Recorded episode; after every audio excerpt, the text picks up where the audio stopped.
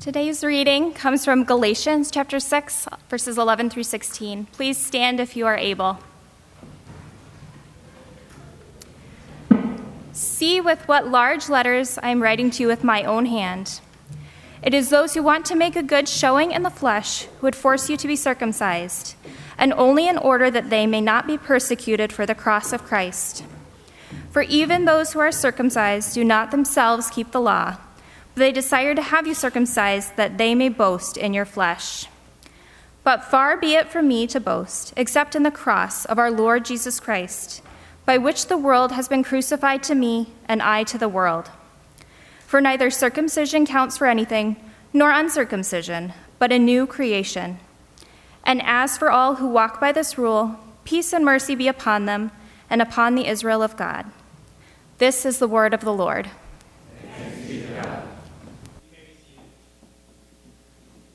Good morning, everybody. It is good to be with you and in God's Word together. We are going to be in Galatians chapter 6, verses 11 through 16.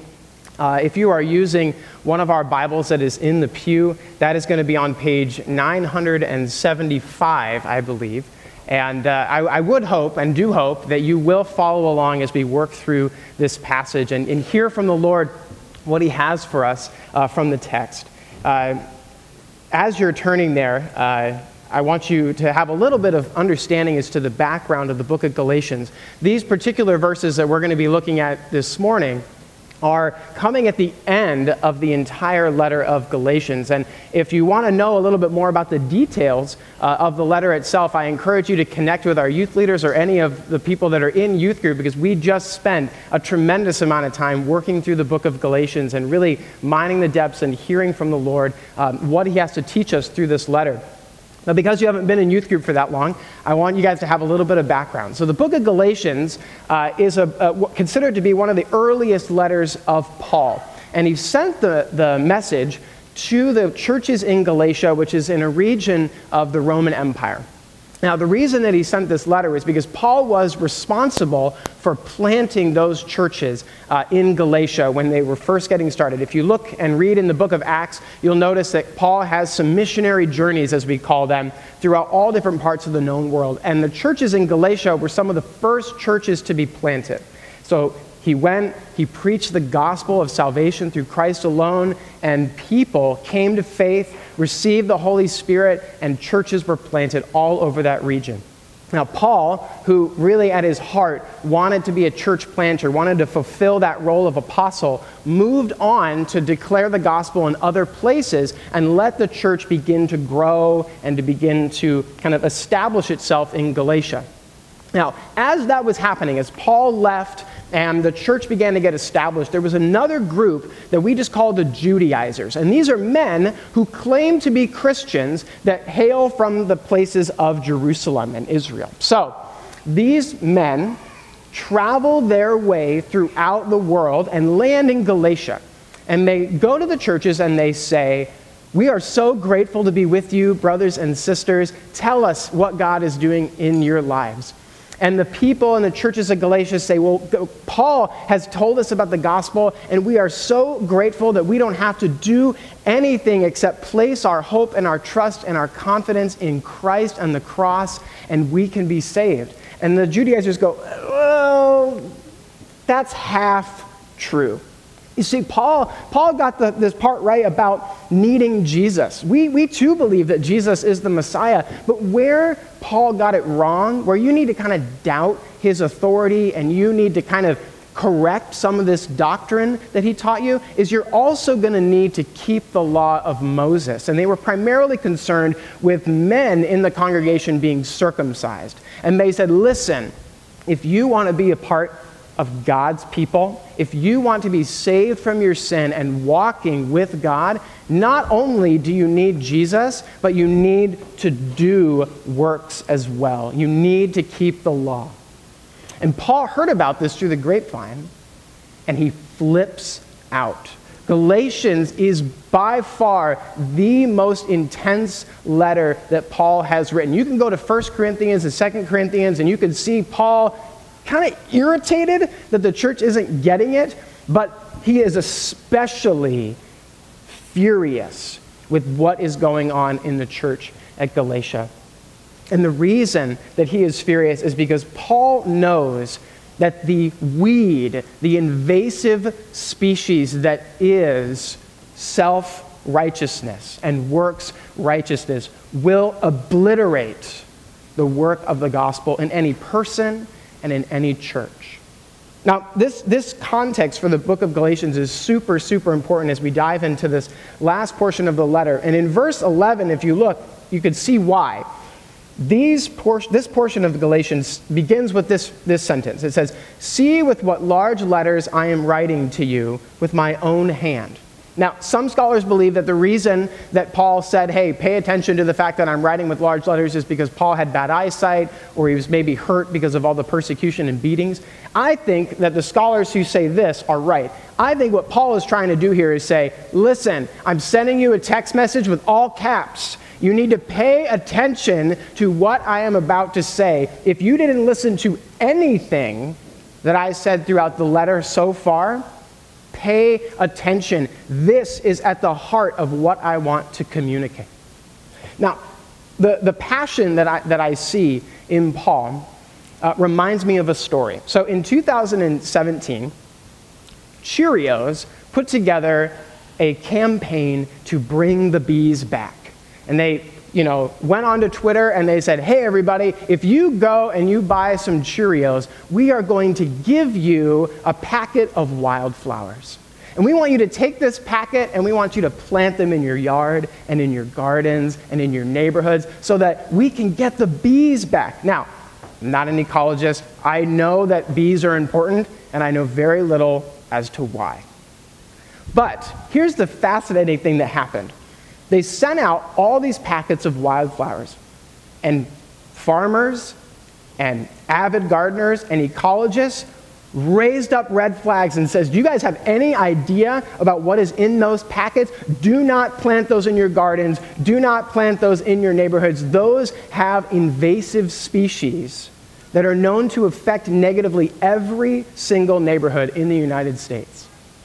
And so Cheerios in this kind of PR disaster, starts going, uh, okay, okay, well, you know, do some research before you plant this. And all of these gardeners started to say this. Here's what Catherine Turner said, who's an ecologist out of Idaho. Many species can and have caused a great deal of damage when they are introduced into locations outside of their native range. Invasive species can outcompete the natives they encounter. They can take up all the space and use up all the resources. They can spread disease and even cause physical changes to their new homes, all of which can have detrimental effects, not just on native species, but on humans.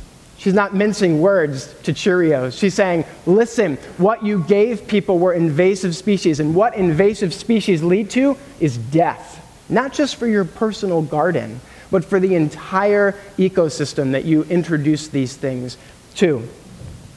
This is what Paul is getting at.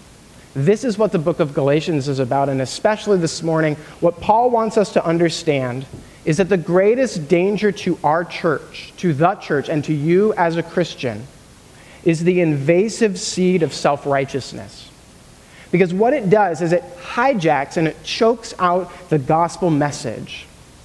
And it removes the power of that gospel message from having any effect in our lives and in our church and in our neighborhood and in the world.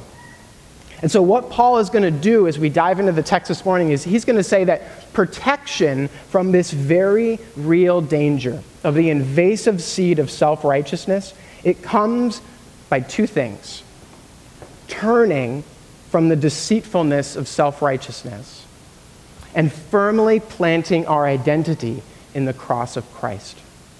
And so, as we look at the, God's word this morning in the book of Galatians, that is my hope. That is my prayer that we would see clearly the deceitfulness of self righteousness and that we would firmly plant our identity in the cross of Christ. But before we dive in, let's, let's pray.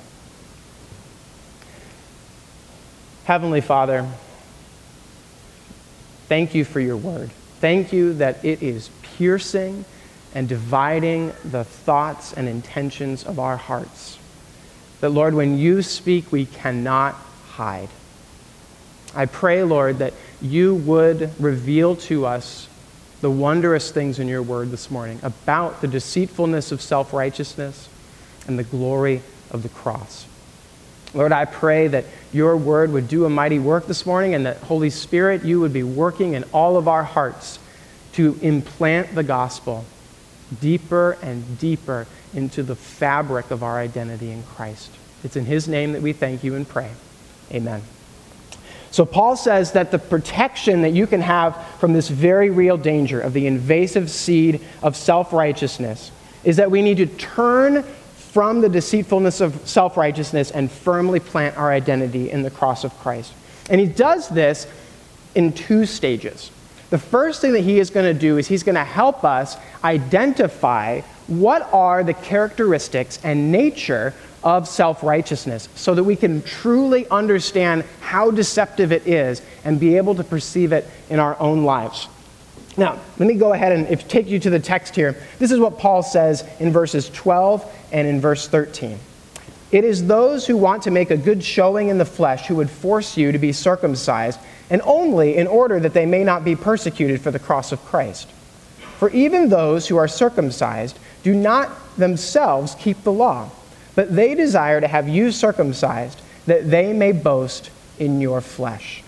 So, the first thing that Paul wants us to do is he really wants us to understand what self righteousness is and what are some of its primary characteristics. He's basically giving us a breakdown of this invasive species. So, what is self righteousness? So, in the two verses that I just read, there are some words that help us understand what self righteousness actually is.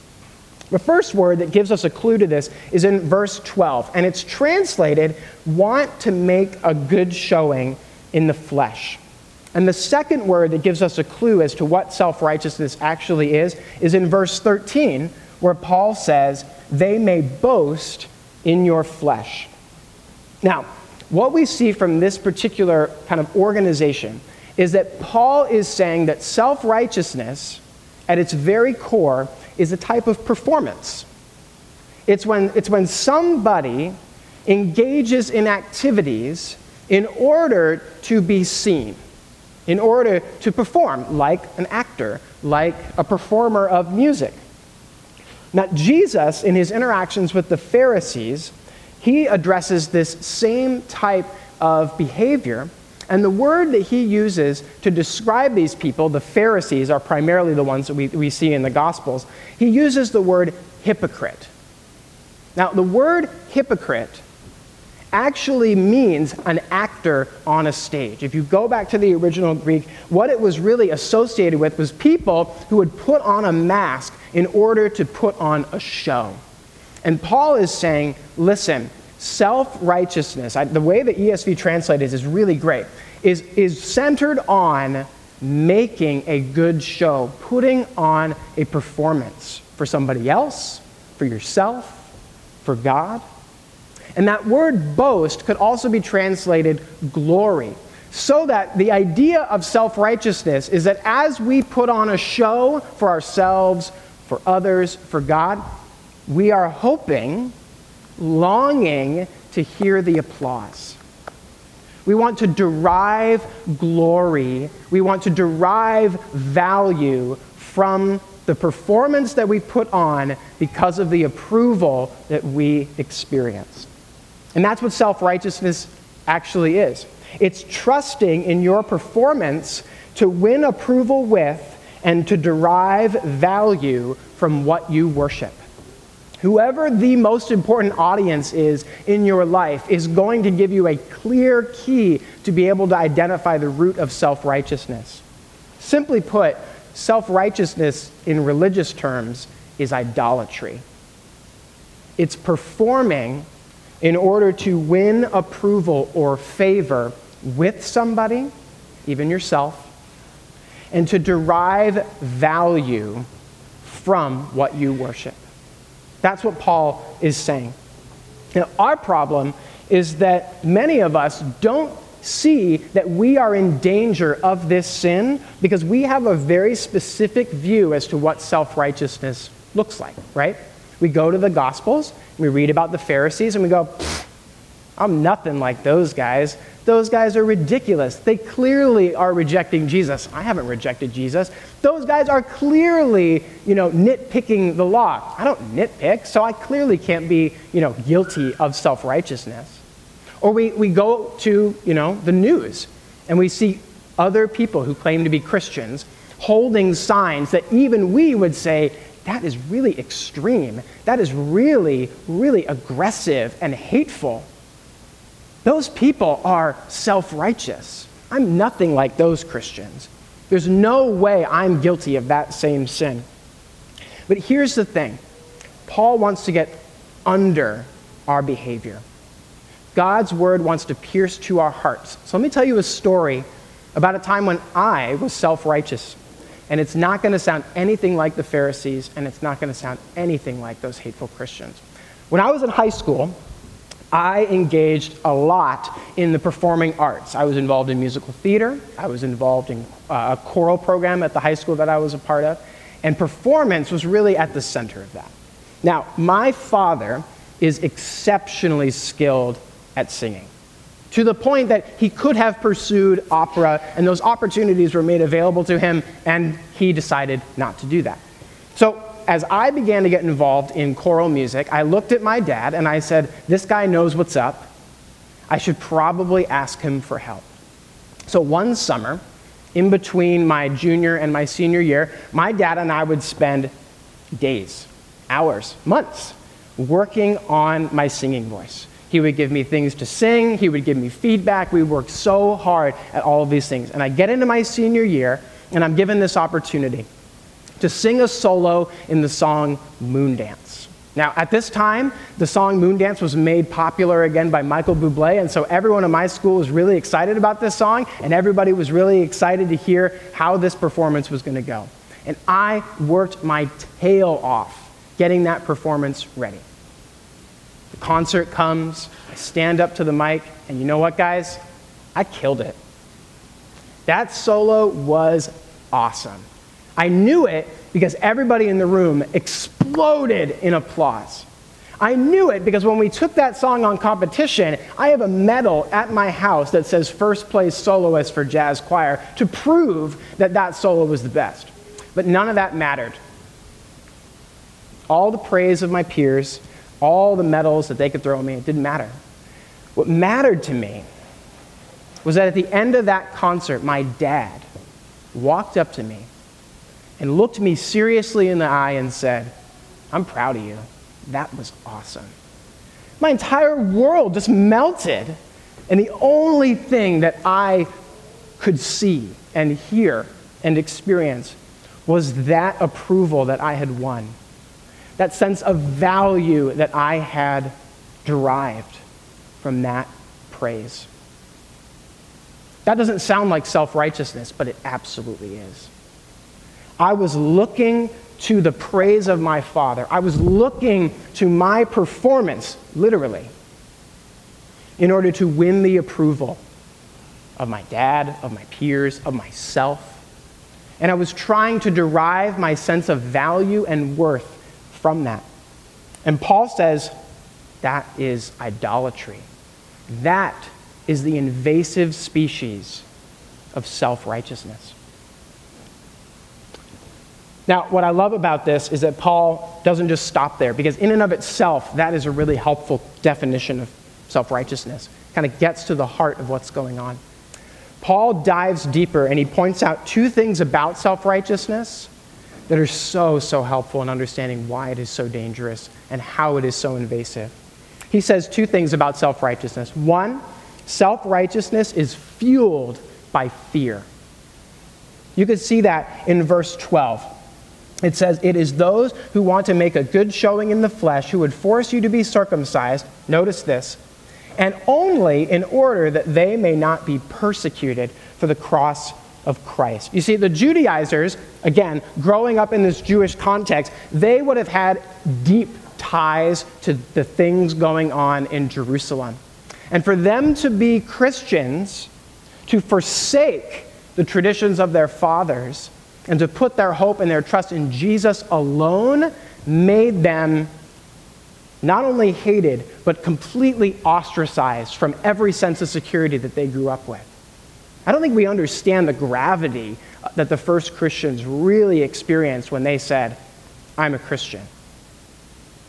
And Paul says the only reason that they want to encourage you, Galatians, to be circumcised is so that they can avoid persecution. They were fearful of the rejection, they were fearful of the harm, maybe physical or financial. But I think most of all, what they were fearful of is not receiving the praise that they longed for and hoped for from their Jewish brothers and sisters. You see, in 1 Corinthians chapter 1 verse 23, Paul says, "The cross of Christ is a stumbling block to the Jews, and it's folly to the Gentiles." The cross of Christ is not going to get you popularity. It's not going to lead people to praise you. It's not going to lead people to help you, you know, gather that sense of worth from them that you want. Now, the reason that, that Paul says persecution is what comes is because the Jews experienced for a, a while there some political protection under the Roman Empire. You see, all other religions in Rome if you failed to worship Caesar as Lord, you were destroyed.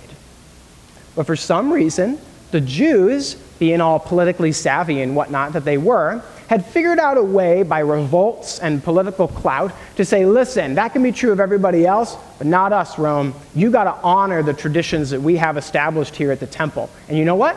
Rome did until AD 70 and then it was completely obliterated because of the judgment of God. But until that point, the Jews said, We're not being persecuted by Rome. We hate being under Rome, but I mean, when we look out and we see how other people are being persecuted, it's nothing like that. And the Judaizers knew that if they said the cross of Christ is the only thing that identifies us, they would have to come out from underneath that umbrella of Jewish protection. And so they sowed the seeds of self righteousness into the church of Galatia so that not only they would be protected, but that they would encourage that same type of fear in the church that they wanted to get praise from. But it's not just the Judaizers that sow these seeds of fear or experience the fruit of fear. When you and I fear the opinions of others as we talk to them about our faith. Or we elevate our own opinion of ourselves, whether positively or negatively, over what God has said in His Word about us. What you are doing, Paul is saying, is you're dumping fuel on the fire that is self righteousness. And if you dump fuel on a fire, it's just going to get bigger.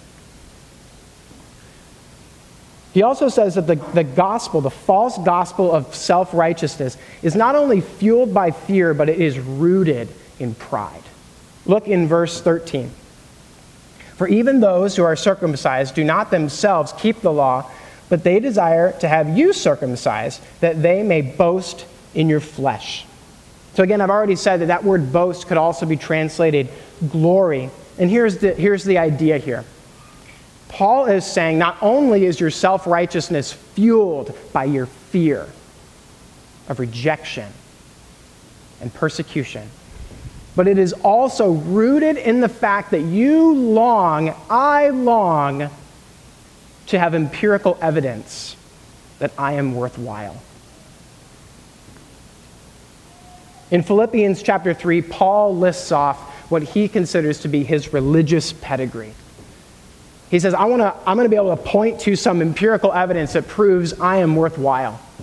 I'm a Hebrew of the Hebrews. Let me tell you what families I'm from. Listen, I studied at the best schools under the Pharisees. Listen, when it comes to zeal and righteousness under the law, nobody compared to Paul. And maybe that is where you're at. You associate your religious pedigree, the families that you're from, and the faith that you have inherited, and the, and, and the kind of culture that you are born into, and you think, that's where I get my value. That's where I get my sense of worth, is the association that I have with this empirical evidence of my goodness. Maybe it's not in church. As a matter of fact, I would actually venture to say that most of us, because of the Reformation, would not be caught dead saying that we are going to find our hope and our trust in our self righteousness as Christians. Because heaven forbid we be associated with works righteousness in church. Let me show you how this plays itself out in the world. So, the Royal Society for Public Health, which is an organization in the UK, they did a study about social media. Here's what they discovered about social media the unrealistic expectations set by social media may leave young people with feelings of self consciousness, low self esteem, and the pursuit of perfectionism, which can manifest itself in anxiety disorders and depression. They concluded that the use of social media, particularly operating more than one social media account simultaneously, has also been shown to be linked with symptoms of mental health disorders. And then they ranked them. This was such a silly part of the, of the you know, report that they put out. They're like, listen, if you're on, if you're on Facebook, you're, the, you're on the third worst platform for this. Hey, listen, if you're on Snapchat, that is the second worst platform for this. And they were like, listen, if you're on Instagram, oh man, you might as well just diagnose yourself with depression and social anxiety because that is the number one place that you're going to find unrealistic expectations, feeling of self consciousness, low self esteem, and the pursuit of perfectionism. That's, the, that's like the conclusion of a government funded study.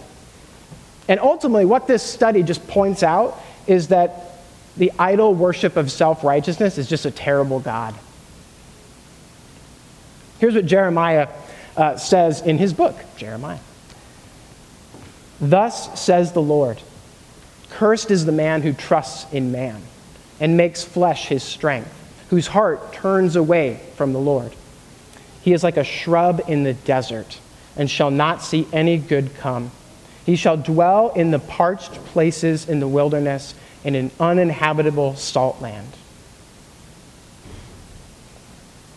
However, I would argue that the most insidious form of self righteousness isn't in your career, it's not in your experience of social media. It's what one writer has called moralistic therapeutic deism. Let me say that again. Moralistic therapeutic deism is the ultimate form of self righteousness because here is what it believes it says, God exists to make me feel great about myself. And so the moment I feel sad or depressed or persecuted and ridiculed or not okay in my own self, that must be a problem with God. God is not looking out for me. And any form of Christianity that takes this shape is the invasive species of self righteousness. Exactly what Paul is writing about in the book of Galatians. Also in Jeremiah, the Lord sifts his people. He says, Let not the wise man boast in his wisdom, and let not the mighty man boast in his might, let not the rich man boast in his riches, but let him who boasts boast in this, that he understands and knows me, that I am the Lord who practices steadfast love justice and righteousness in the earth. For in these things I delight, declares the Lord. That's from Jeremiah 9. This week, the Lord used this text to sift me at a level that hasn't happened in a long time. And it's my prayer that the Lord would use this text to reveal to you where the weed and invasive species of self righteousness lurks in your own life, too, or lurks in our church. And the way that we address that is not by doubling down on a desire to perform, but by confessing it as sin. Because sin is not just our bad behavior, it is our idolatrous hearts that perform in order to win approval or to derive value from the audience. Tim Keller says this Christians don't just confess sin, they confess our righteousness before God. That is so good. If we were to stop there, that would be pretty hopeless. And thankfully, we're only halfway through the passage. So, Paul gives us great hope. Because it is by recognizing the deceitfulness of self righteousness that we see how ugly it is, and we want to turn and see something beautiful. I mean, here's what he does He says, instead of boasting in and placing your confidence and self righteousness in your performance, turn and glory in the cross. He says this in verses 14 and 15. But far be it from me to boast in anything, or to boast except in the cross of our Lord Jesus Christ, by which the world has been crucified to me and I to the world. For neither circumcision counts for anything, nor uncircumcision, but a new creation.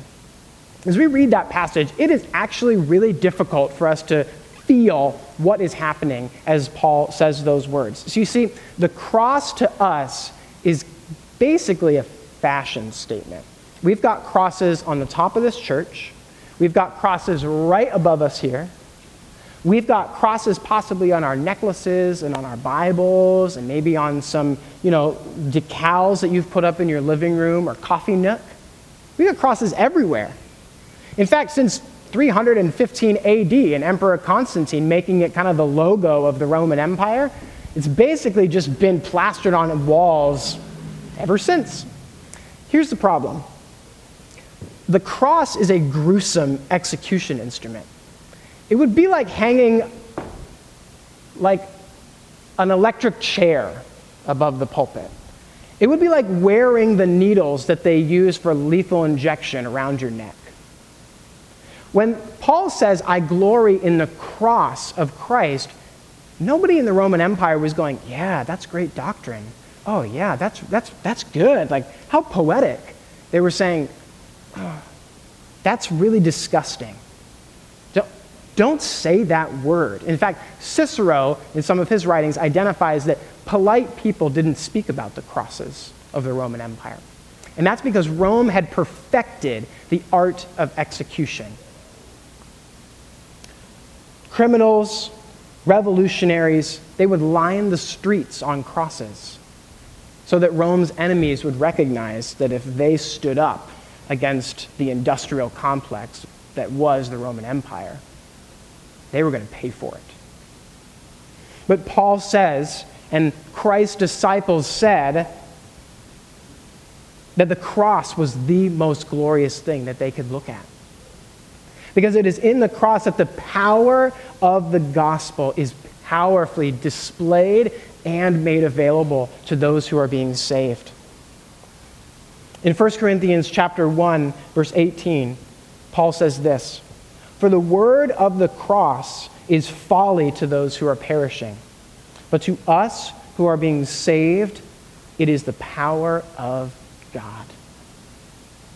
But how is that, how is that possible?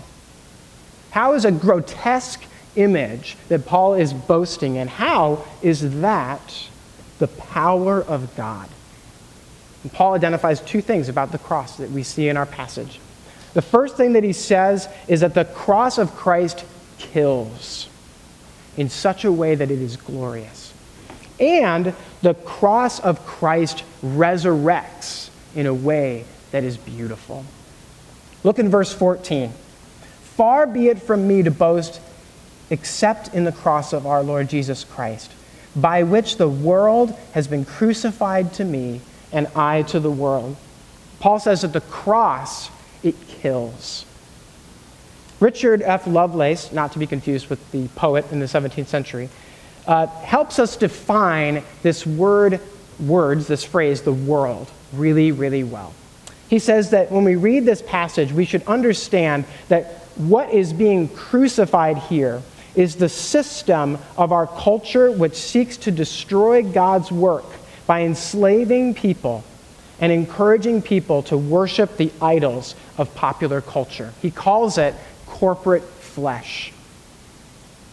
We don't even know how affected we are by the world and our corporate flesh. Because, like a fish that's swimming in water, we engage in it so often and are surrounded by it so thoroughly that without spiritual eyes, we will have no idea how pervasive this is. And Paul is saying, through the cross, that influence in our lives, that not only our own sin nature, not only the terrifying works of Satan, but the world, the, in, the most influential cultural encouragement of the flesh and in self righteousness is killed at the cross. Here's why. In Ephesians chapter 2, you were dead in the trespasses and sins in which you once walked, following the course of this world, following the prince of the power of the air, the spirit that is now at work in the sons of disobedience.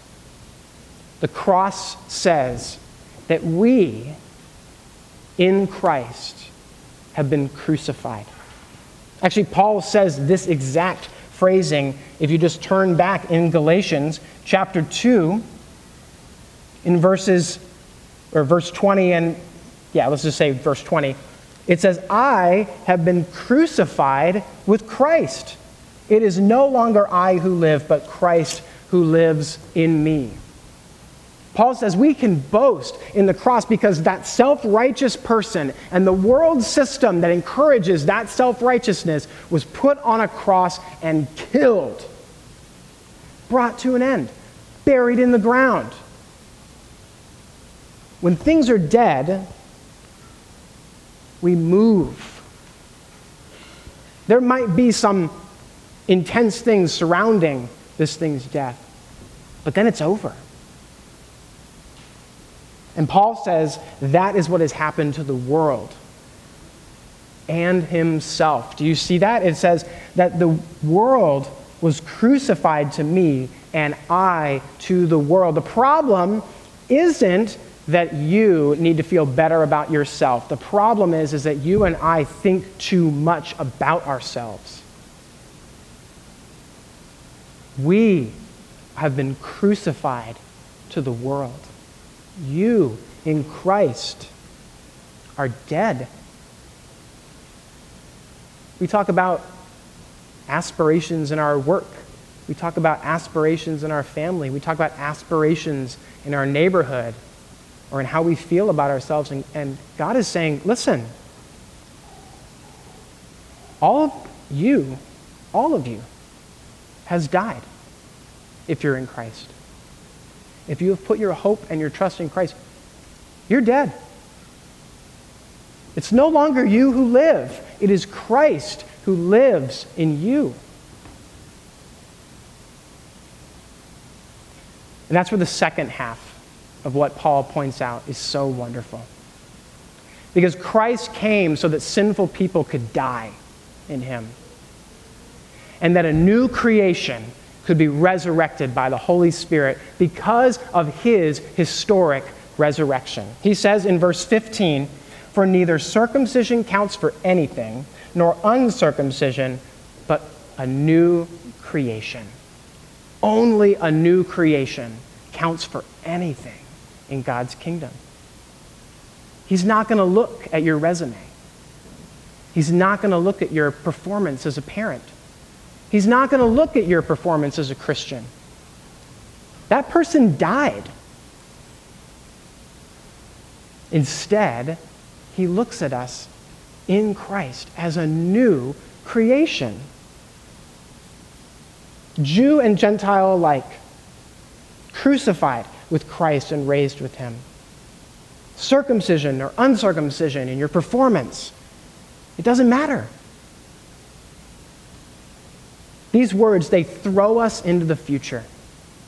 And they say the glory that you will experience at the coming of Christ, the new creation that is waiting, as it says in the book of Romans, chapter 8, that the whole world is groaning for. That new heavens and new earth life is available to you right now by the power of the Holy Spirit. That through faith, you would begin to see yourself not as defined by your performance, but by defined as a new creation. that Christ is living in. Here's what Paul says in 2 Corinthians chapter 5. From now on, brothers and sisters, we regard no one according to the flesh. Even though we once regarded Christ according to the flesh, we regard him thus no longer. Therefore, if anyone is in Christ, he is a new creation. The old has passed away. Behold, the new has come. And that is exactly why Paul can say, I glory only in the cross of Christ. I am not going to boast or care about my performance that I use to win the approval of others or myself or God. I'm not going to look to my performance to derive a sense of value at any level because I have died and now God sees me, and by the Spirit and through faith, I see myself, I see others as a new creation in Christ. And so, as you feel the fear that fuels self righteousness, when you begin to think, if I don't have this, whatever it is, if I don't have this promotion, if I don't receive these grades, if I don't have the approval of this person, if I don't, the list could go on and on. If I don't have, then I can't be. And this is where the glory of the cross says, You need nothing. In fact, that's not even the right question. Because that question and feeling is trying to elevate ourselves. And the cross is not ours, it's Christ's. Christ was the one who was lifted up so that all men would behold him. Christ was the one who was crucified for your sin. Christ didn't die because he needed to die for his sin. Christ wasn't self righteous, he was and is righteous. And we are not. And it's only when we see the depth of that that we can begin to turn from the deceitfulness of self righteousness and place our hope and our trust in the cross of Christ each and every day. It is my prayer that we would be a people that know in Christ how much we are loved and cared for by God. It is my hope and my prayer that we would stop seeking the approval of others or ourselves or God by our performance, and that we would experience the freedom of life in the Spirit. Because this is what Paul says at the end of our verses. Verse 16 And as for all who walk by this rule, peace and mercy be upon them and upon the Israel of God. To walk by the rule or walk by this rule is to say the gospel is everything about you. What you live, what you breathe, what you're obsessed with. And that those who, in Romans, this same phrase is translated, walk in the footsteps of faith. Love that phrase each and every moment by faith in the Son of God. We recognize that we are loved because Christ gave himself up for us, so that in him we would be a new creation.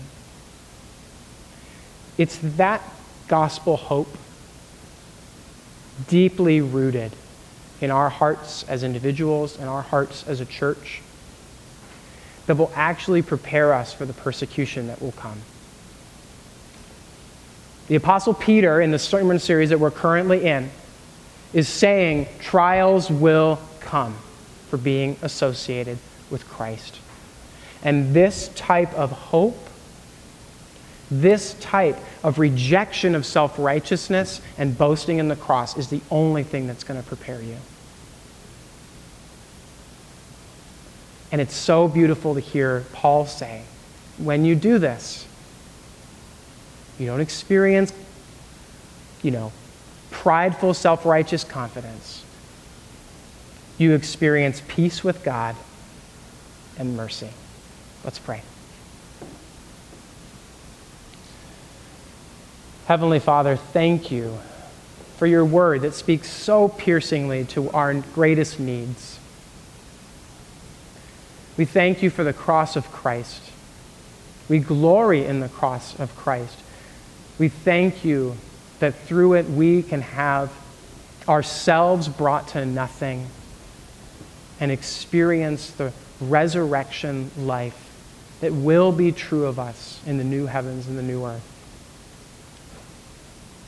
Lord, I pray that you would give us your eyes to see where self righteousness is buried in our hearts, where we look to win approval with and derive value from the world.